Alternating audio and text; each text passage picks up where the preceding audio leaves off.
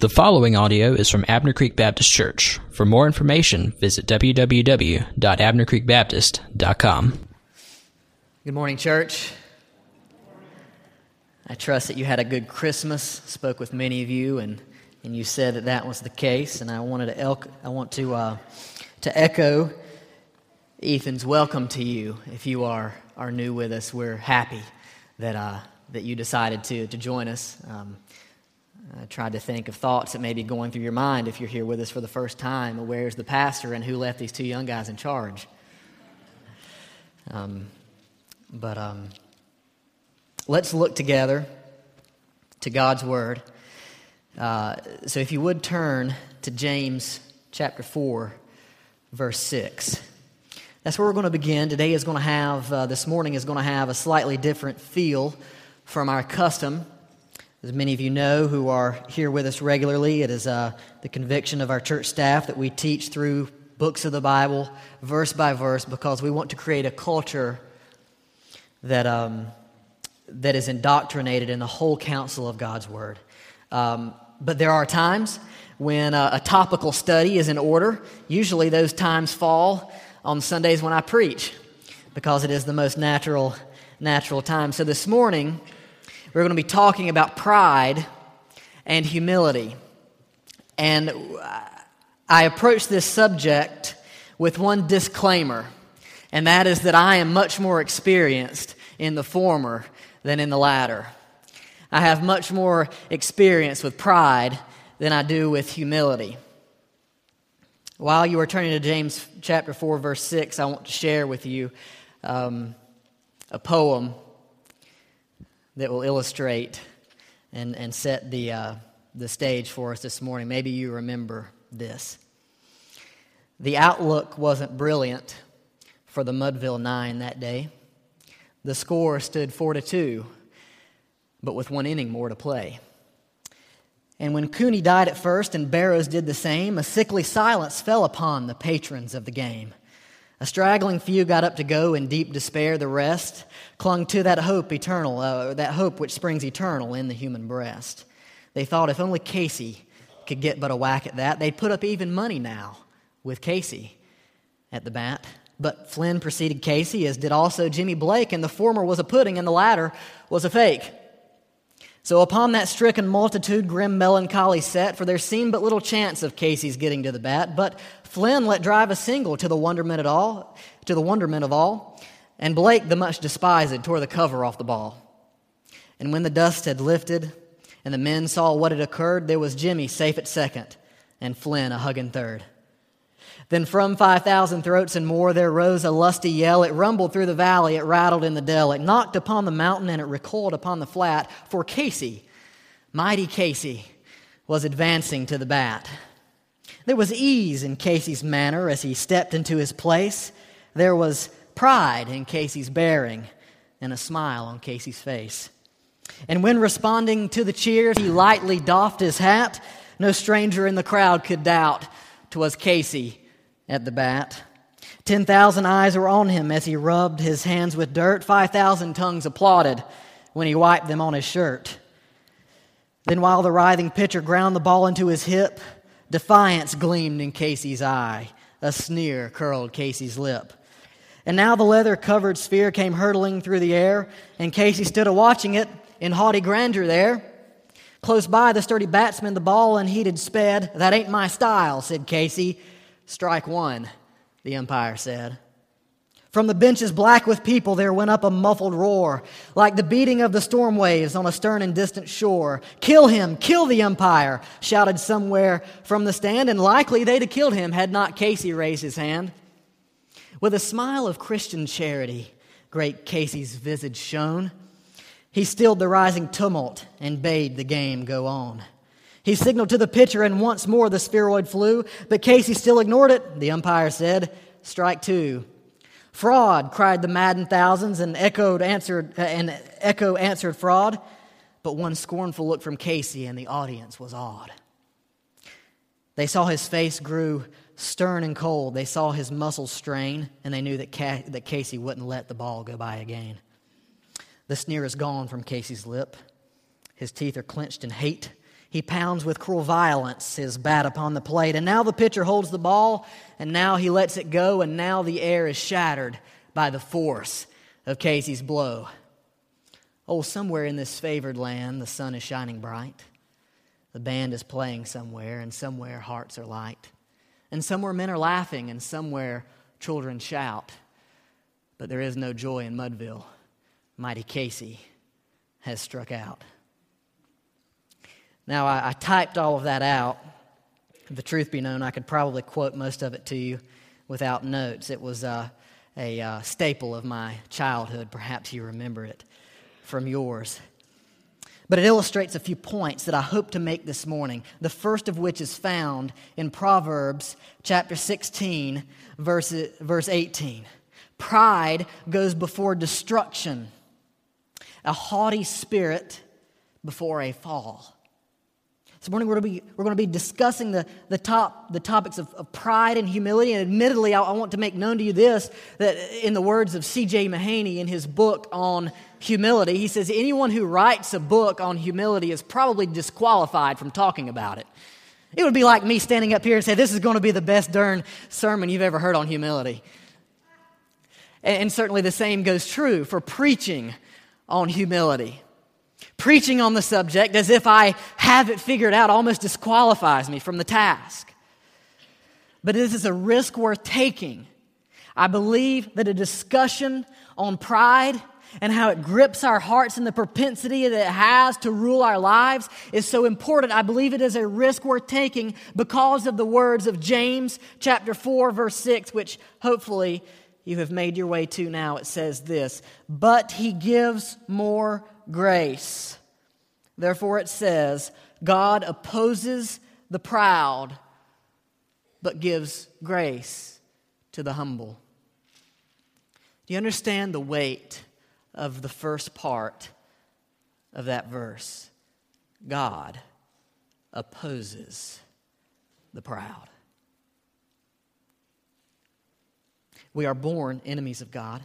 We are born with pride as the natural disposition of our hearts. And if we are not careful, even when we come into saving knowledge of Christ, pride still has too high of a place in our lives.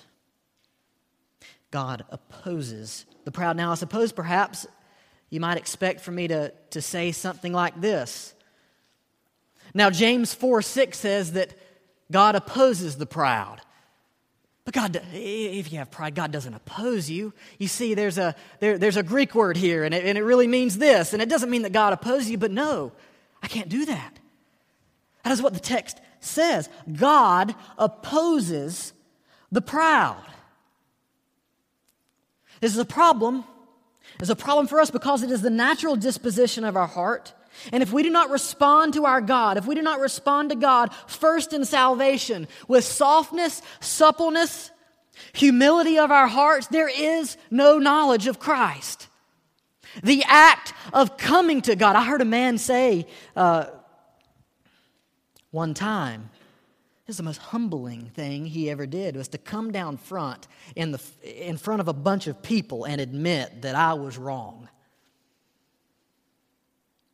But apart from such an admission, there is no Christ. There is no salvation. We must have hearts that are humble in coming to Christ and in living a life that is marked by Christ likeness. So, here are the reasons. I, I want to, to first convince you of why this is such an important topic. I did not want you to get the impression that I am here before you trying to say, listen, in the whole completing the circle of your Christian life, in order to be a good, well rounded Christian, one of the 12 things that you have to have is humility. So this morning we're going to focus on humility because it's one of the 12. And, and if you don't have, you know, or one of the whatever number you come up with. No, humility is the foundation of knowledge of God. Coming before Him, acknowledging that you are not the boss, but He is Humility is the foundational key. It is not just a part of the equation. Uh, scripture gives us the man Jesus Christ and the one uh, pervasive characteristic, the characteristic that we can't help but see, is Christ's humility. It is so closely bound to holiness that there is no Christ likeness apart from humility. If it is true, this is reason number one.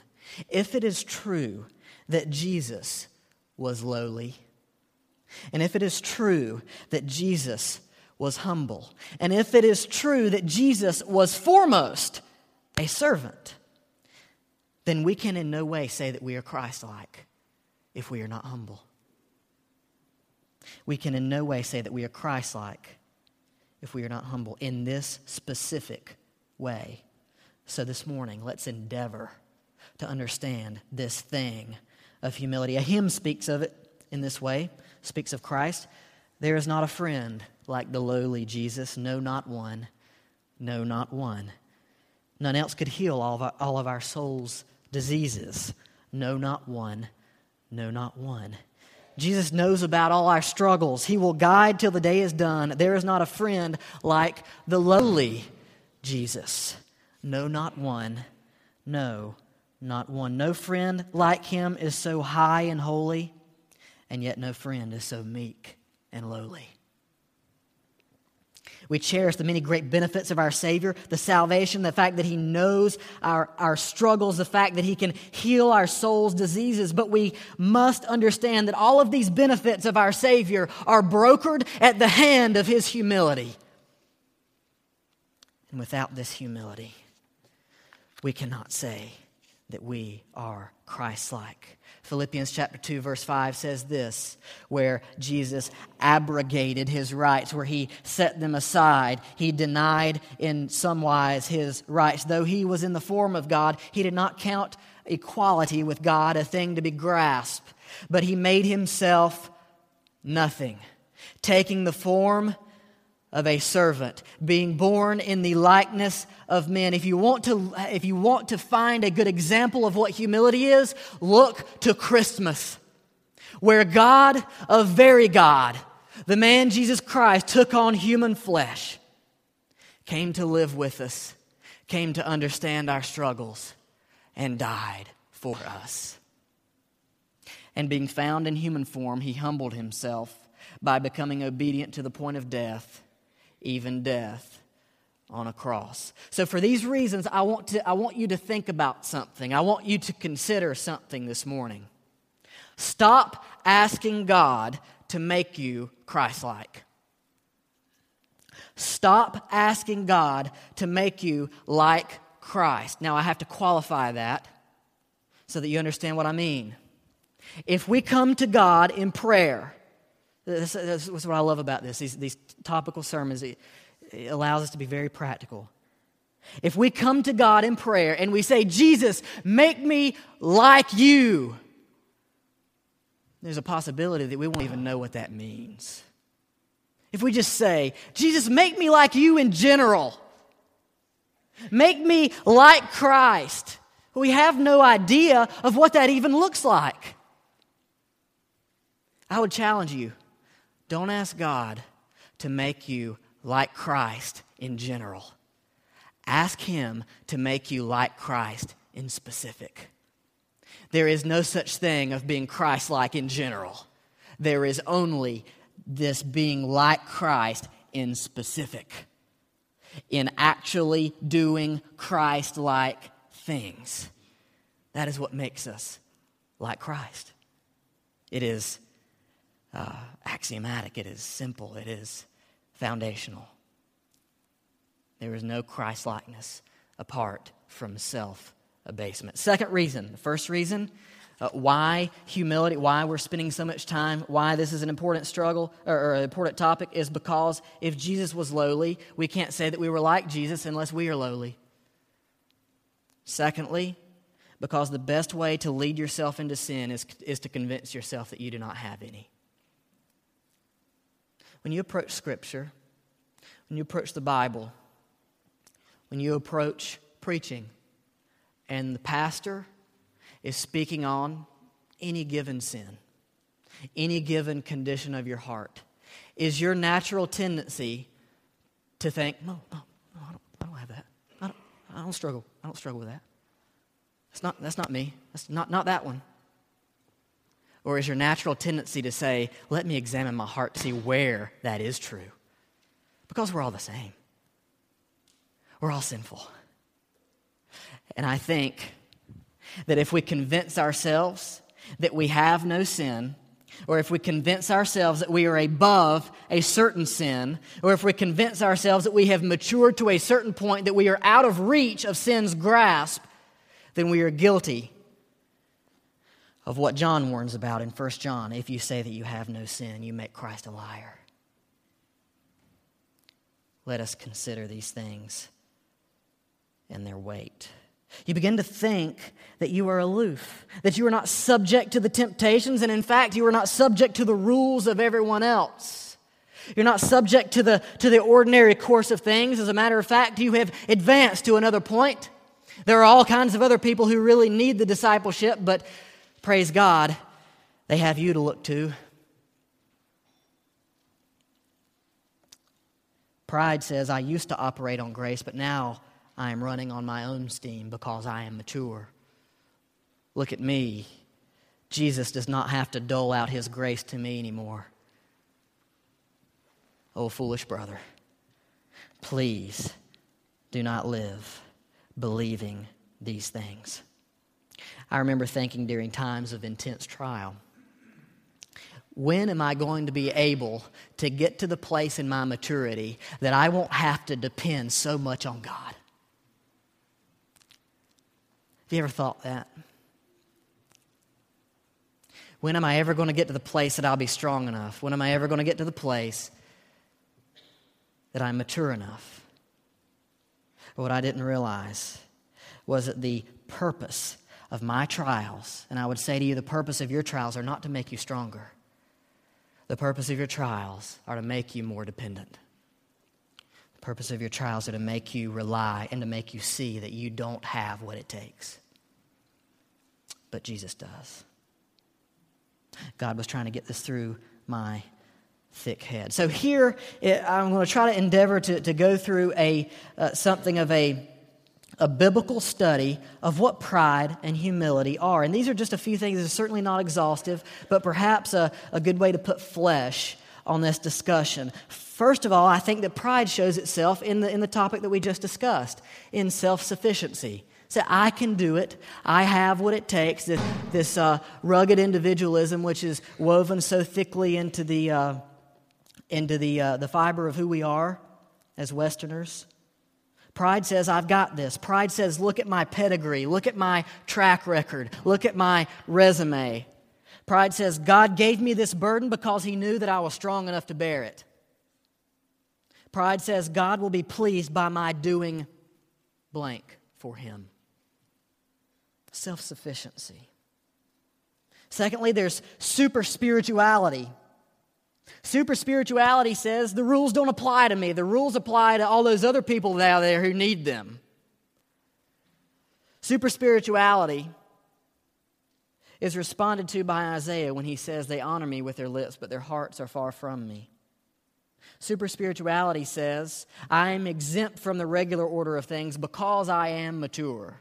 Super spirituality raises hands in worship while cursing a brother or sister under his breath. So, self sufficiency, I can do it on my own steam. Super spirituality, I'm above everyone else.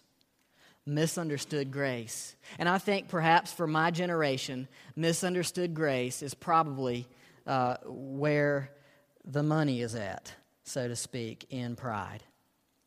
See, our culture now is producing people who say this I don't have to do blank in order to be a Christian.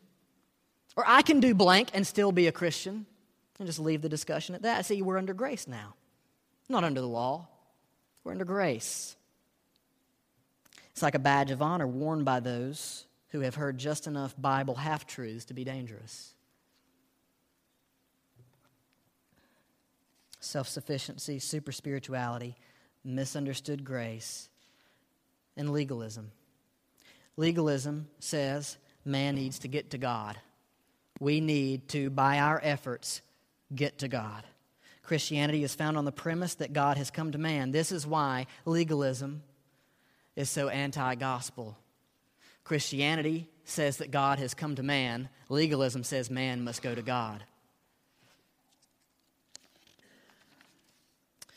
Um, you understand, because of legalism, there's a reason. Uh, one, one, person has, has, described the natural condition of all man as we're just all spring loaded legalists. We come out of the womb thinking that we have to accomplish our own salvation. We come out of the womb thinking that is why every other religion in the world, other than Christianity, is about getting to God, appeasing a God who is personal and may or may not let you in one day. It's the natural state of man. Many Christians, however, live the same way. They, they think to themselves, and, and I'm saying this because I know I have walked this road. Well, I haven't done X today, so God probably isn't pleased with me.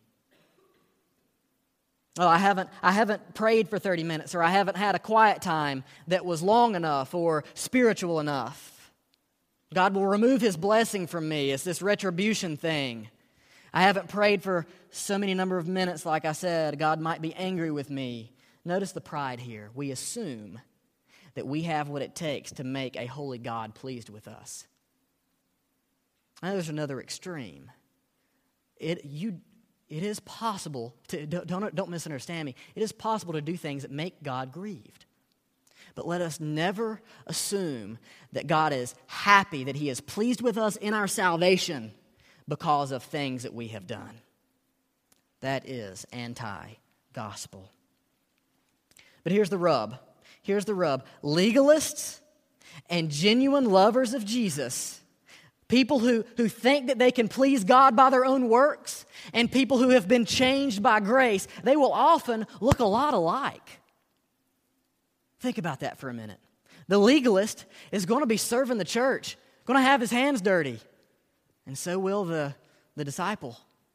They're just doing it for two radically different reasons. The legalist has his hands dirty because he wants to please God with his works. And the disciple has his hands dirty because he's been changed and he just wants to worship God. They look a lot alike.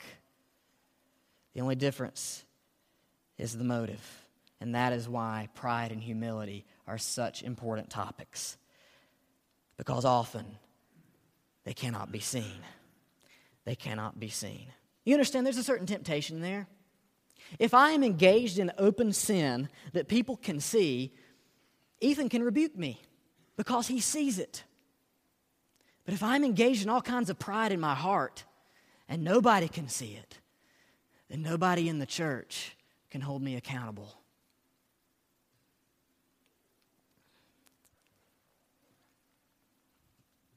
So, what is humility? There's a little a little discussion on what pride is. Here's what humility is some, some practical, just some working definitions. Sometimes you hear folks saying all the time humility doesn't mean that you have to be a doormat. And this is true. To a certain extent, there's a grain of truth here. Just because you're a Christian doesn't mean that you always have to, to, to set aside justice. Sometimes it is worth showing people that we know a God who is full of justice. Okay? Sometimes that is the case, but this too can be taken to an extreme. Humility understands that sometimes we have to set our rights aside to show a world that we serve a God who one day will make everything right, who one day will vindicate us. We don't have to fight for our rights because there is a God who has created rights who will set everything right one day. That is why it is, it is sometimes necessary for us to be the doormat to show people such a, a countercultural message that they wonder about the Jesus that we have. Humility is not the natural state of man. I talked about Casey earlier, the athlete. Today, when you go home and you turn on some ball game, perhaps, I don't even know if there are any ball games on or who's playing or, or what. How many times have you seen a football player, maybe on a blooper reel, running toward the end zone? He breaks away from all those who are trying to tackle him, and then he jumps in celebration into the end zone, only to have his elbow hit on the one yard line. That's usually on Sports Center's not top 10 or something like that. Or uh, someone doing a, a victory dance when they've just missed the shot and the only person that doesn't know it in the stadium is him because he turned too quickly. Humility is not the natural state of man. That is why we must strive to know Jesus in this respect because it looks so starkly different from everything else. Would you be willing to be the doormat so that others could see Christ? Would you be willing to say, Down with my rights? As one speaker I heard this week said, Down with my rights, up with my joy. Down with my rights, up with my Christ, so that others could see him. It's commonplace to see people fighting for their rights. It is not commonplace to see someone saying, you know what? I serve a God who will set it right one day. So, humility means that perhaps you'll get walked on. But humility allows you to be okay with being walked on because you understand that you deserve far worse. You understand, uh, you, you, you deserve far, far worse. So, here are the remedies to the things that we spoke about a moment ago. I said that the first example of, of pride may be self sufficiency. The remedy to this is God dependency. While self sufficiency says, I've got this, God dependency says, there is no way I can handle this. But God is about to show how great He is by handling it for me. This is not say, let go and let God, hands off. This is to say, I will work, but trusting. I will work trusting that God is doing something in me that I cannot accomplish myself. Self sufficiency says, look at my pedigree. God dependency says what Paul says in Philippians 3. Notice what Paul said. He, basically, Paul uh, is, is making a little speech and he lays out before him his resume. And he says, If anyone has reason to be proud, it is me. He says this If anyone thinks he has reason for confidence in the flesh, I have more. Circumcised on the eighth day of the people of Israel, the tribe of Benjamin, in other words, the, one, of the, the, uh, one of the two tribes that could actually trace their lineage all the way back to Abraham. The tribe of Benjamin, a Hebrew of Hebrews, as to the law, a Pharisee, as to zeal, a persecutor of the church, as to righteousness under the law, blameless. But whatever gain I had, I counted as loss for the sake of Christ. See, it's like, it's like Paul says, Listen, I've thrown my pedigree away, but I'm going to grab it up out of the trash and uncrumple it and read it to you again, just so that you know that I'm the one who deserved all the accolades. I'm the one who really deserves favor with God, and then I'm going to ball it back up and throw it away because it's no good. The only thing that is good is faith in Jesus. While self sufficiency says, I am good enough, God dependency says, not that we are sufficient in ourselves to claim anything is coming from us, but our sufficiency is from God. In the spirit of 2 Corinthians 3, God dependency understands that while we work, God brings the harvest. There is a movie, and I have a clip for you to watch. There's a movie. Uh, anybody uh, a fan of uh, Jimmy Stewart. Well, that's good for you there. Jimmy Stewart in the movie Shenandoah um, understood God's blessing this way. Go ahead. Lord, we cleared this land, we plowed it, sowed it, and harvested. We cooked the harvest. It wouldn't be here, we wouldn't be eating it if we hadn't done it all ourselves. We work dog bone hard for every crumb and morsel, but we thank you just same anyway, Lord, for this food we're about to eat. Amen. Thank you, Jimmy. Secondly, is this while pride manifests itself in, in super spirituality, the remedy to this is actual, genuine holiness. Holiness is the opposite of super spirituality. The super spiritual are those who were concerned with looking holy. The disciples are those who are concerned with being holy. It's interesting. If you are actually holy, you will look holy. If you are just concerned with looking holy, you may find that you don't know Christ at all. The humble people are those who are concerned with being holy.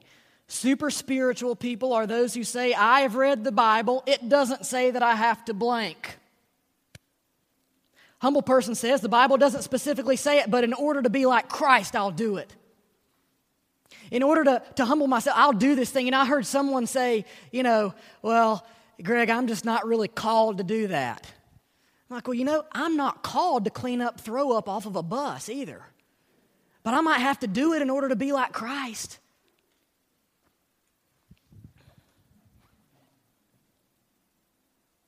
Super spiritual people just re- repeat catchphrases they have heard their whole lives to look holy. Holy people just read the Bible and know it. Holy people understand the words of 1 Samuel.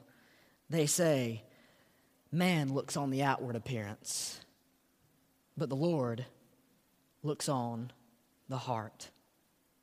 You see, super spiritual people are so embarrassed of sin that they say, I don't have sin. Holy people are so embarrassed of sin that they run to the Savior. The third way that pride manifests itself was misunderstood grace. Well, the remedy for that, naturally, is understood grace. Understood grace says, I like to sin. Uh, misunderstood grace says, hey, you know, I like to sin. God likes to forgive. We just got a good deal working out here. Misunderstood grace says, you know, I've read the Bible. It says that we're no longer under the law anymore. We're under grace, so I can just kind of, you know, no rules. Understood grace says, shall we continue to sin because we are under, under grace? May it never be. Grace misunderstood is a license to sin. Grace understood is a lifestyle of defeating sin. In the words of John Owen, be killing sin or sin will be killing you. And the best way for sin to kill you is if you deny that you have any. I want to read for you a, short quote from a book called Humility. My voice is failing. This is a new thing. If you don't have this book, I encourage you to get it. It's about $4 on Amazon. If you don't have $4, I'll give you $4. If you're too proud to ask me for $4, then maybe my sermon hasn't worked this morning. Men sometimes speak as if humility and meekness would rob us of what is noble and manlike. Oh, that all would believe that this is the nobility of the kingdom of heaven. That this is the royal spirit that the King of heaven himself displayed. That this is godlike to humble oneself, to become the servant of all. The last way that pride manifests itself um, was through legalism. It says, I need to work more for God. I need to make him happy. I need to make him pleased. Discipleship says God has finished the work on the cross. Or, in the words of Jesus, who knew what he was talking about, it is finished. See, the legalist works because he needs to please God, but the disciple works because he loves God. Both work for radically different motives.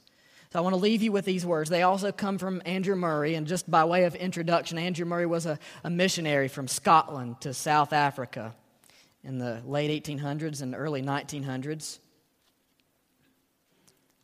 He was a prolific writer. I would encourage you to get your hands on anything that he wrote. He said once, this is just an aside, um, he considered missions to be the chief end of the church and gave his life to it. This is what he said Brethren, here is the path to the higher life down, lower down. This was what Jesus ever said to the disciples who were thinking of being great in the kingdom and of sitting on his right hand and on his left. Seek not, ask not for exaltation. That is God's work.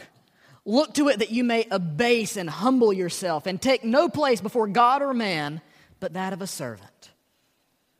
That is your work. Let that be your one purpose and prayer. God is faithful. Just as water ever seeks and fills the lowest place, so the moment God finds the creature abased and empty, his glory and power flow in to exalt and to bless. He that humbleth himself, that must be our one care, shall be exalted. That is God's care. By his mighty power and in his great love will he do it. So this morning I challenge you ask God, God, make me humble. Search your heart. Is there pride? Are there any crevices deeply within the, the far reaches of your heart that cry out, Me? Instead of cry out, Christ. So for the believer, Satan wants you proud. First of all, it keeps you away from the Savior because in pride you don't recognize your need for Him. We see this going on in the world.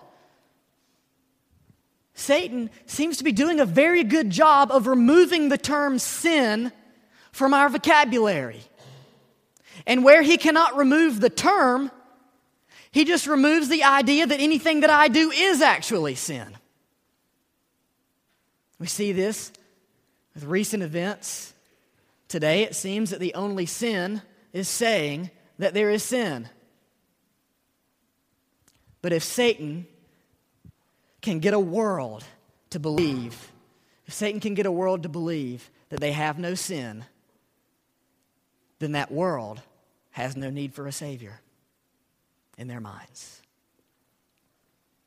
This is why Satan wants you proud, Christian, because it keeps you away from the Savior, it keeps you away from daily repentance. You don't recognize your need for Him. Further, it leads to sin. It, in fact, is sin. It is the unseating of Christ in your heart to make room for more of self. So, Christian, will you today repent? Perhaps you have heard the word of God today and you think to yourself, all I know is self. All I've ever known is self. All I know is what makes me happy. And you realize that you have a need for this Savior. You have never come to Him. You have never confessed that you are wrong. You have never confessed, like we all must, that we need a Savior. Perhaps you feel distant from God because you are distant from God. You still live only for you. Jesus has not yet taken hold of you, but today you see it. I hope this is you. I am here to tell you that there is a Savior. There is a holy and righteous God. While though we, through our sin, fall short of His glory and have no business being anywhere near Him, he sent his son Jesus. The, the, uh, the season that we just celebrated in Christmas to be just. In other words, he's not going to sweep sin under the rug. He's still just. He's going to be just and the justifier. He's going to be holy, and he offers to make you holy too. You understand, if, if our God was not just, he would simply uh, let everyone get away with it. But the reality is that my sin and your sin will all be punished somehow. It will either be punished in the finished work of Jesus, who lived a perfect life that we could not live and died for you, or it will be punished in you in an eternity separated from God. Either way, our God is just he will not sweep sin under the rug, but he wants, he pleads, he sits at the right hand of God, ready right now to make intercession for you, to plead your case before the Father. If you would only come and say, Jesus, I'm wrong, you're right, will you save me? Would you do that? Pray with me. God, I come to you totally without any good thing. There is no reason inside of me that you would want me. But because of the great love with which you loved us, you for some reason sought to save sinners who had no business being around you. And just like that offer was extended in the body of Jesus as he walked the earth, it is extended in the Word of God today. For whosoever shall call on the name of the Lord shall be saved. God, I pray for those believers in here who have become convicted, as have I, over their pride. I pray that we would be marked by the same characteristics as Jesus was marked.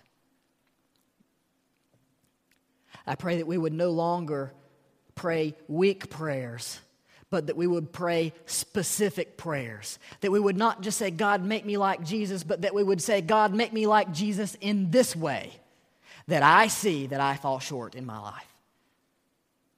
And Lord, for the one this morning who feels your tug on their heart, the one who has come to know, perhaps even this morning, I'm a sinner. I need God.